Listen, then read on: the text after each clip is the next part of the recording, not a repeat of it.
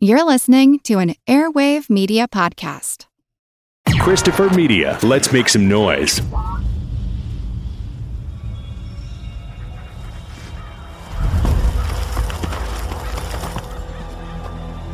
Hello?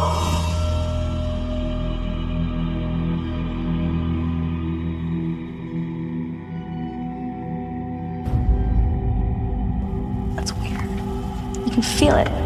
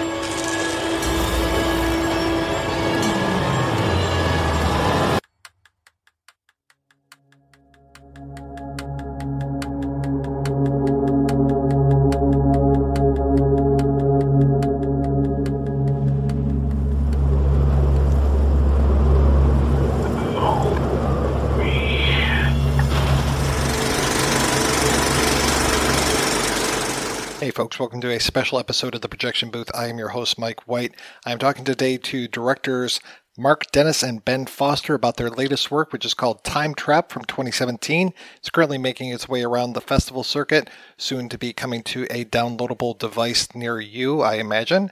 So keep your eye out for that, and when you get a chance, definitely check it out. Until then, listen to this interview. Enjoy. My name is Ben Foster, and I'm a director on Time Trap alongside Mark Dennis. My dad and I were always playing with the with the video camera. He would show me new tr- tricks and and stuff like that. And just you know, if you tilt the like if you set the camera on the ground and tilt it on its side, and then as like a four year old, I remember kind of crawling along the ground. And then when you play it on the TV because the camera's tilted, it looks like you're going up a mountain. And I thought that was like the coolest thing that sort of sparked my interest, I think. And then by the time I got to high school, every time there was an option, and sometimes when there wasn't an option, I would always push to like do the video project, which was a great, I think, just environment to be to practice and to be encouraged by classmates in the school and and all that. And then by the time I was going to college, I was I knew what I wanted to do and applied to the UT RTF uh, program, and that's where I graduated and where I met Mark. My name's Mark Dennis. I'm the writer of Time Trap. Uh, ben and I directed it together. I was interested in films. I mean, everybody kind of went through the same stuff in the 80s and 90s, but I think uh, the big movie for me that got me into filmmaking was Pulp Fiction. Um, my dad got me a script for Pulp Fiction for Christmas one year, and it was the first script I'd ever read, and I realized that you could take something cool like a movie, pull it apart, and just you know work on each piece until you pull it together and, and make something really cool out of it. So I think that that was the the beginning of just learning how to write. So, Ben, you mentioned this a little bit, but how did you guys meet? I feel like we crossed paths a few times, but never never really met. And then we both ended up in the same class, and we're kind of the odd man out on a project. And Mark was always the guy that would show up with a cool script, and I feel like I had a pretty good eye for shooting stuff and putting a project together. And we just ended up, you know, teamed up on a class project, and that was the beginning of us doing that. We did we did that short film, and then did a couple other shorts uh, over our college career, and then eventually, during my senior year, we started our first feature strings, which took us you know several years to finish, but uh, but that's something we started in college together. What was important when we were in college was that, for me at least, I know I was getting paired up with other other writer directors, and we would clash a lot in the in the writing process because we both had kind of like a vision for where the story would go. But whenever Ben and I wound up working on a project together, he was way more into the visuals and he kind of just let me tell my story because I brought the script in and we started to learn. He started learning more about story and I started learning more about visuals because I didn't know anything until I met Ben and then now I know like five more things. Yeah, that's true. That was a great, I think that probably reduced conflict a lot at the at the beginning. We found it by the end. Well, when you guys are directing a movie together, like Strings, how are you divvying up the workload? Ben usually handles uh, anything related to camera or, or the, the, look of the film on set. Um, and I focus on the, you know, any changes in dialogue or dealing with the actors and, and, you know, do the blocking with them and figuring out how the, you know, camera's going to line up with what Ben's doing. All of that is figured out usually the night before, the week before, whenever we're sitting at the table together. Like Ben will draw like a diagram and we'll talk about how, how I want to block the scene and we'll stand in for each other. Like, well, what about this camera angle? And then the next day we just kind of remember what we did uh, the night before or maybe five minutes before but it was just really two or i'm sorry one brain breaking off into two different mouths to tell people. And once the project is done do you both work together in the edit suite or what are you doing? This is Mark. Usually, what will happen is Ben is still handling the producing side of the film and wrapping things up with the set, and I'll take the footage and do a like a rough cut based on the performances that I liked on set and once I've got what I feel is not, you know, I don't feel like you could show it to anybody, but it's the, how the movie should look overall. Then Ben will go through and he'll do like the, you know, tweaking and stuff and turn it into a music video. Are you guys doing all this stuff in Texas, or by this point have you moved to LA? Depends on the movie. Strings, we were uh, we did the whole thing in Texas, which is weird because it's got kind of an East Coast feel. We didn't want Mark. Mark showed up with this script where all these people like ride around in trains, and they don't do that in Texas unless you're on the light rail, like in Austin.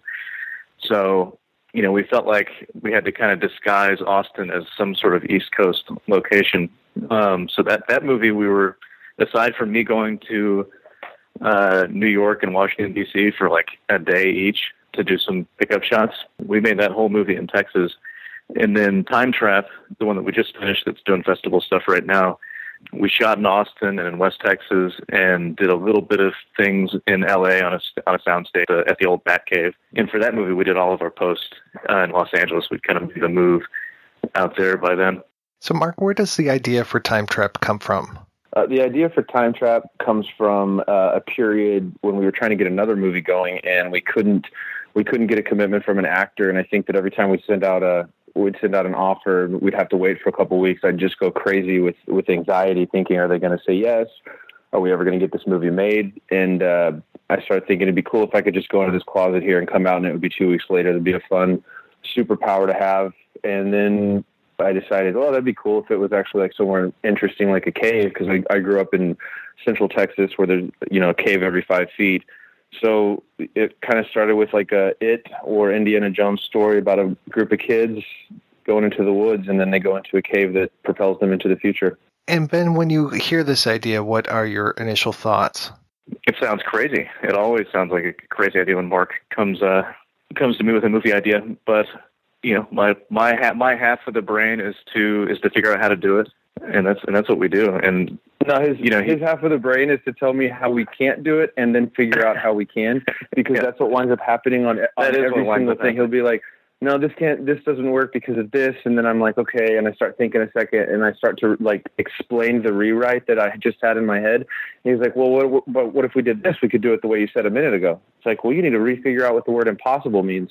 we always figure it out it's it's crazy. But this movie was supposed to be it was written as a found footage movie at first, and when we showed it to our DP, director of photography, Mike, he was like, you know, you guys should really uh, think about making this, you know, more cinema, like a real a real movie. It's a cool story and it deserves to be told uh, like a real movie. So there's still you know a found footage kind of element to the movie, and it's uh, it's a huge story point and it's point and the characters find out a lot about uh, what's happening to them by using the footage that they're filming on their cameras. But it's a cinema film, and it's it's pretty cool.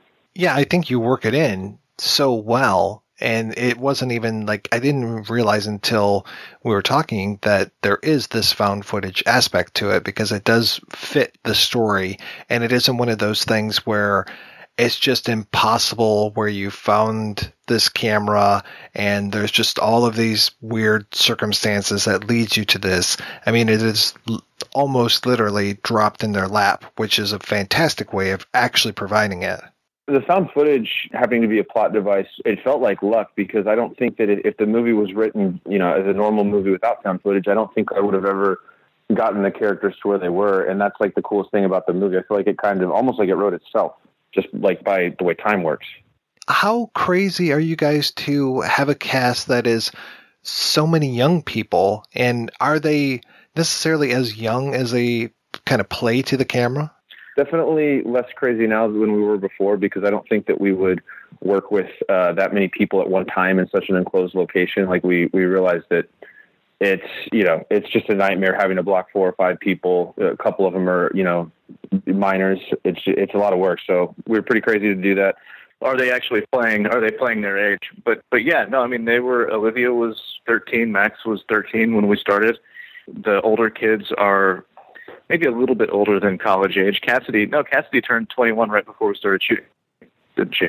Yeah, they're all about two or three years in the same yeah. direction as their characters. Yeah, and they're great. I mean, Reiley's been been doing this his whole life, uh, and he had all kinds of you know ideas as as we were shooting, and uh, kind of he saved us a few times from making some mistakes. Cassidy's been in plenty of movies, Brianne's TV, regular on all kinds of stuff. So their expertise, I think, was uh, hugely valuable to us. And then when it comes to the kids, when you cast kids, you're always you're almost casting the parents as much as you are the kids. And Max's parents and Olivia's parents are both just awesome, and it was huge. It was a huge plus for us to have them there. They're, I don't feel like they're the usual show parents where they're overprotective of the kid or you know that that kind of thing. Well, also especially because so much of the movie was made after principal photography, we did a lot of right. go and get some more pickups, and we'd go, "What if we added this line, or what if we did this this shot?" And it's easy whenever you've befriended the parents to say, "Hey, can can Max come out and play for a couple of hours, and I'm going to bring my video camera." That could look bad in another situation. I'm almost surprised that you guys didn't do like a boyhood thing and just you know keep Max around for a long time and then just you know instead of any sort of like age related makeup or anything it's like now here's the older Max happens to show up. Well, we almost did. It took us almost 4 years to make the movie and by the end of it he's like driving a car and shaving. Luckily he didn't change too much, but uh but no, they can both they both like started high school and learned to drive and started applying to colleges while while we made this movie. I have to just say that the special effects in the film are fantastic. They enhance the story, they don't take the place of the story, which is really nice. But I am curious how you guys managed to pull off all of these amazing special effects. Is this like a Gareth Edwards thing where you're doing all these things yourself, or how is this working? Well, there's no actual special effects in the movie. Everything that you see did happen, and we got it as it was happening.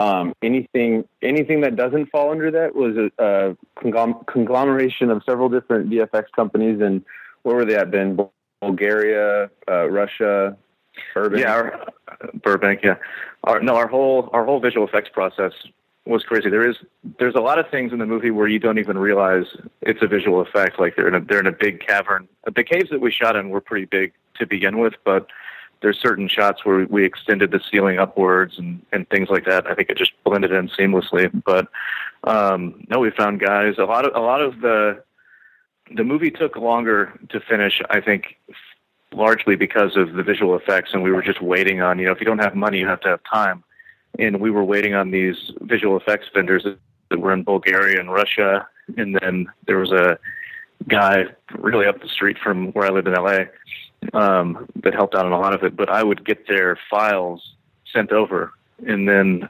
um, if I needed more shots that were similar, I just kind of reverse engineer and steal their work. It's a big movie for a, a little budget, for sure. Big ideas. As you're working on this, are you working on other projects at the same time, or are you solely dedicated to Time Trap for what did you say, like four years?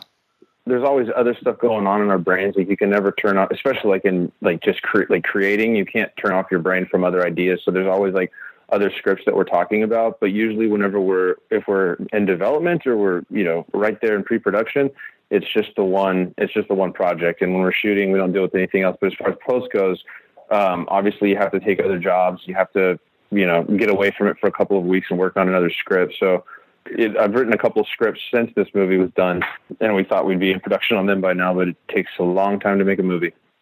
Yeah, and, and a lot of our next project is going to be determined by what this one does. So the more people that become aware of it, the more people that uh, recommend it after seeing it at a film festival, and the more people that ultimately buy it and rent it and help us kind of make a splash with this film, the higher the level we can execute the next one at. And that's kind of the goal right now. I mean, I feel like we could maybe get something started, but we want to make sure that we're not setting ourselves up to spend, you know, five years on the next movie.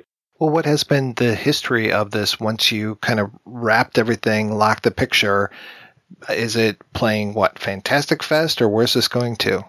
It's been we've had an amazing festival run so far. We've played six great festivals. We play uh, we premiered in Seattle. We played the Austin Film Festival, the Woodstock Film Festival, um, Mammoth Film Festival. Yeah, Uvalde Film Festival. That was our international premiere that is very mysterious to us. We're not sure if it actually happened, but we hear it did. Uh, we were told that we, we, we found out that we got in and then never heard from anybody again. So we're hoping that we we think it happened. They played the screener at least, but we're still going. So we have uh, Houston coming up this weekend, followed by the Hill Country Film Festival, which is in Fredericksburg. It's in Central Texas, and then we go up to Bentonville, Arkansas, uh, for the Bentonville Film Festival, which is Geena Davis's fest, and and we're excited. We got plenty more life in our festival run, and uh, we're hoping that it'll be available to buy by you know late summer, early autumn. I don't want to blow smoke up your ass, but wait, no, please do. Okay, all right.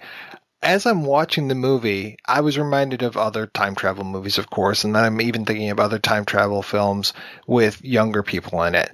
And my mind kept going back to Richard Donner's timeline based on the Michael Crichton book. Oh, cool. And I have to say, Timeline, no offense to anybody listening, but Timeline, not necessarily that good of a movie. Time Trap, way better of a film and something that I would actually sit down and watch again, maybe even a few times. I really enjoyed the film. And I think that it actually has a better look to it than this mainstream Hollywood film that came out a few years ago. I'm actually so so glad you brought that up. I want to. I, I, know you're about to ask a question, but uh, I used to work for Richard Donner whenever I was an intern uh, in college, and the reason Timeline isn't as great as it could be is because the night before they started shooting, uh, this is what I heard from from the office. Uh, whoever the company was, the studio that made it, that I'll probably never work for after saying this, they told uh, Paul Walker and Richard Donner that they had to cut their salaries by ten million dollars if they wanted to make the movie. So they agreed to it. And uh, how many people listen to your podcast? I, I just realized they I'm not should not said that. Well, I think that's interesting, though. I mean, that's just what happens in Hollywood. I mean, that's you know, for whatever reason, they had to reduce the budget, and people get forced to get paid paid less, or they decide not to make the movie. And and I guess as a result of that, maybe he couldn't work as long on the film as he wanted to. Um, because that's that's one thing. The biggest lesson of this movie, I think, for me anyway, is that if you feel like it's done, it can still get better. Because you know we the changes that we made in the like 11th hour with this movie, our sales agent was like, I have to have a cut that's um, 10 minutes shorter, and they and the kids have to get into the cave at the 12 minute mark, and we're like, that's completely impossible. Yeah, because of that, it wound up being better because I thought, well, let's just cut this out and change this around, and it wound up somehow playing way better. Like the first 20 minutes are awesome now. Before it was a little bit tedious. Yeah, and you never know. I always wonder, like, when I go to a Hollywood movie and it's not good, like maybe they just didn't finish.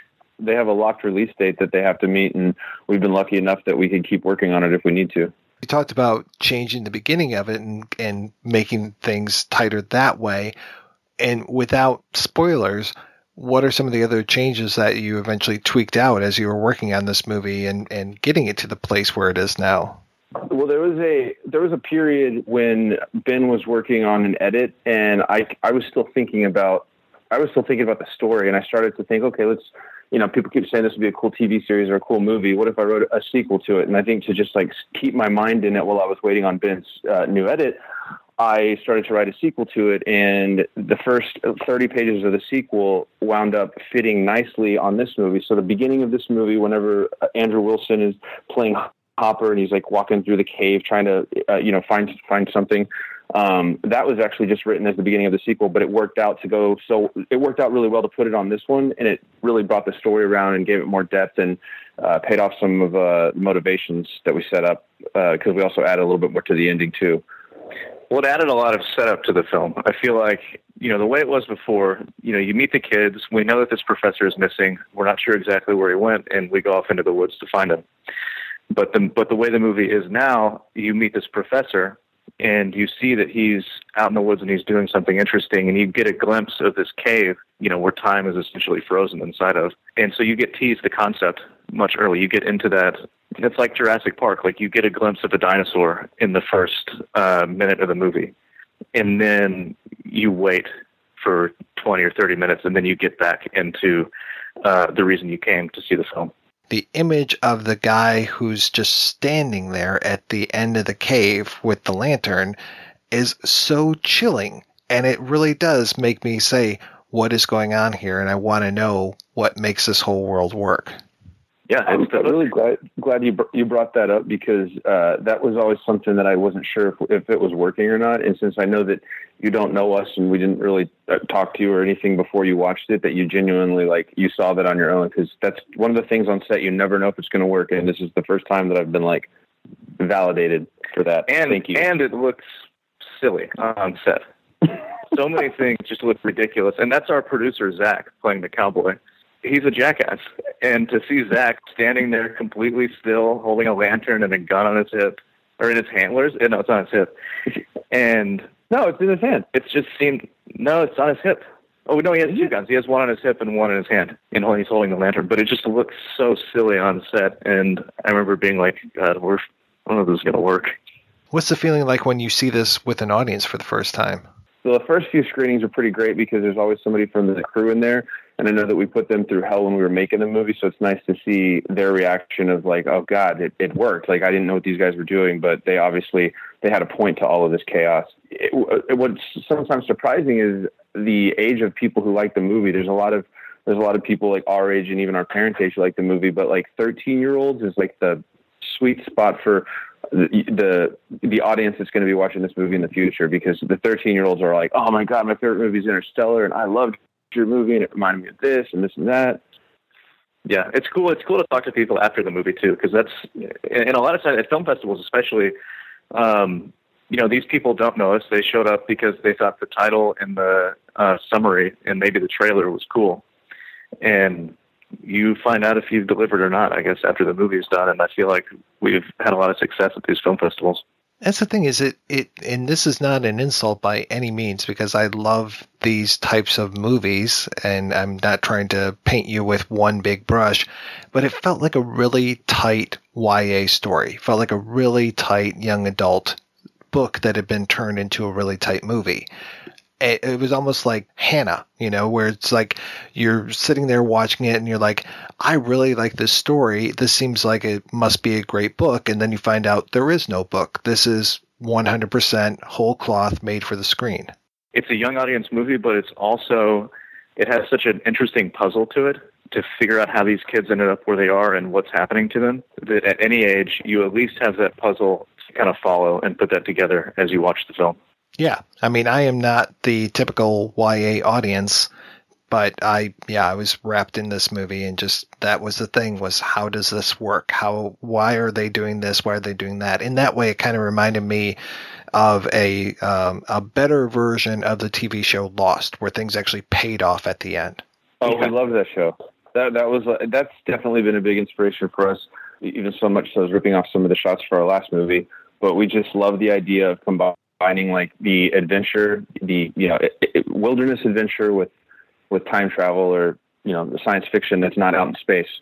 Yeah, I guess in this case it does go out to space. They had a season on Lost where maybe they could have skipped. Fourth season, I think. Yeah, it was. I think it was maybe the season before the last one where they end up.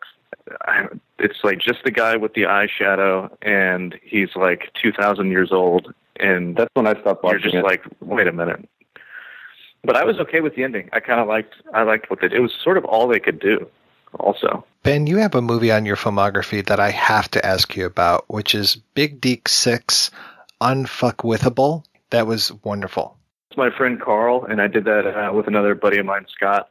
And uh, it, it was during. So I worked in casting a little bit when I was in college. I did some interning for a casting director here in Austin, and uh, I worked on the pilot of Friday Night Lights and then the the last thing I did was the very beginning of Grindhouse, the Planet Terror, the Robert Rodriguez film.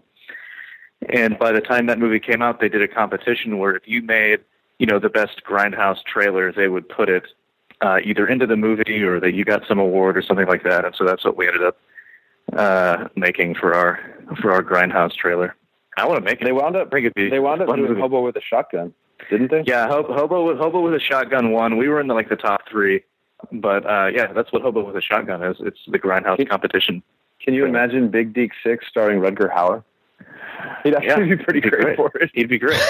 yeah, for, for those of you who are wondering what B- Big Deke Six is about, it's about this like badass guy from the 70s or 80s who goes to prison for 20 years, and then when he comes out, the the world has changed.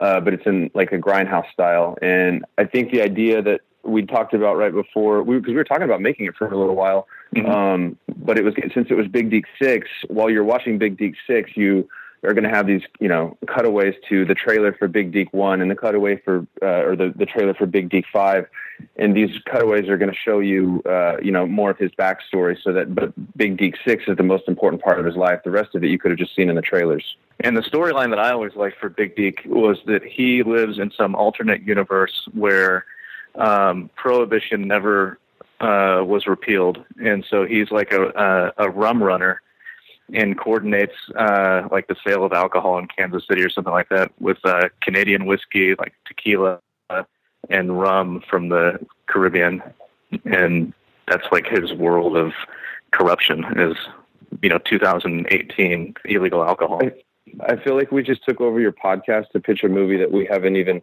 we haven't even talked about this movie in five years. years, and we just we just like, pitched it this is the vision for the movie, and here's some ideas that I have for the character and how I want him to go and uh, take place. And like, that's exactly what we just did. We took over your podcast to plug a movie we're not going to make. You never know who's listening, Mark.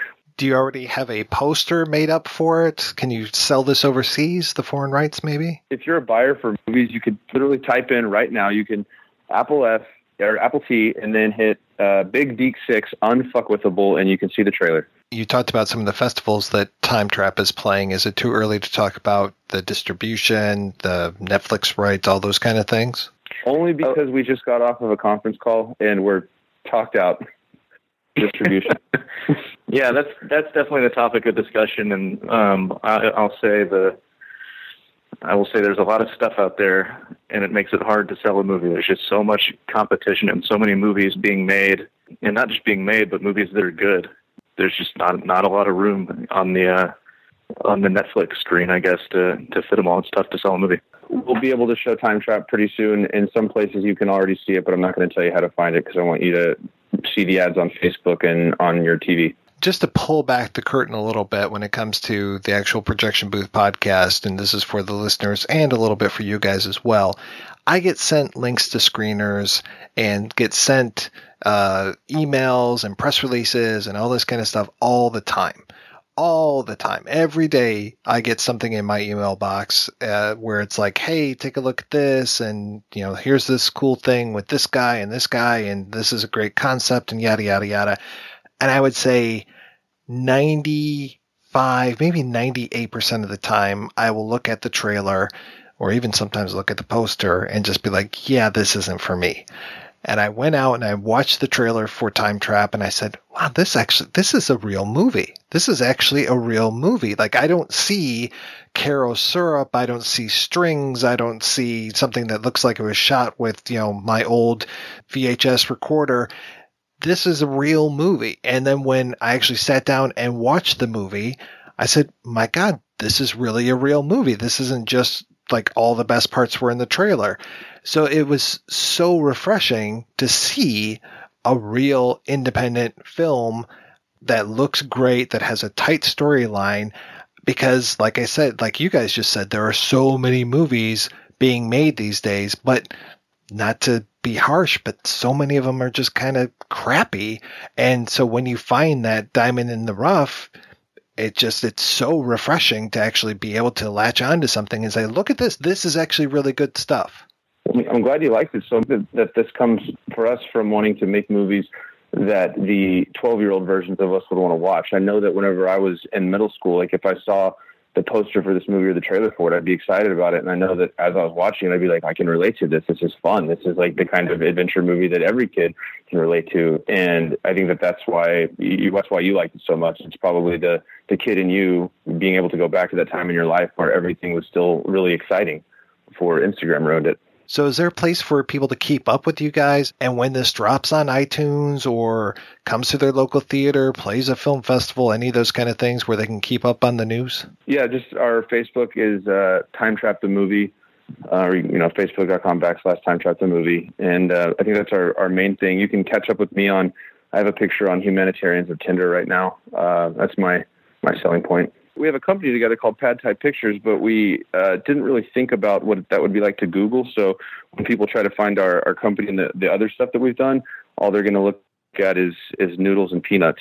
Yeah, it's the most impossible to find production company that exists. but we're not changing it. Huge mistake. Yeah, no, we'll keep it. We've talked about it, and it's called Pad Thai Pictures because when we were in college, that was, uh, or when we made our first movie, rather, it was we ate pad thai almost like every day because there was this place, Madam Mam's, uh, right next to campus, and the guy that runs it would give us deals on pad thai. So that's what we fed our casting crew. he was our he was our pad thai dealer. I could get behind that. That sounds good. Yeah, got a dispensary now. Well, guys, thank you so much for your time tonight. This has been great. Thanks, man. Hope you don't have to edit too much of it.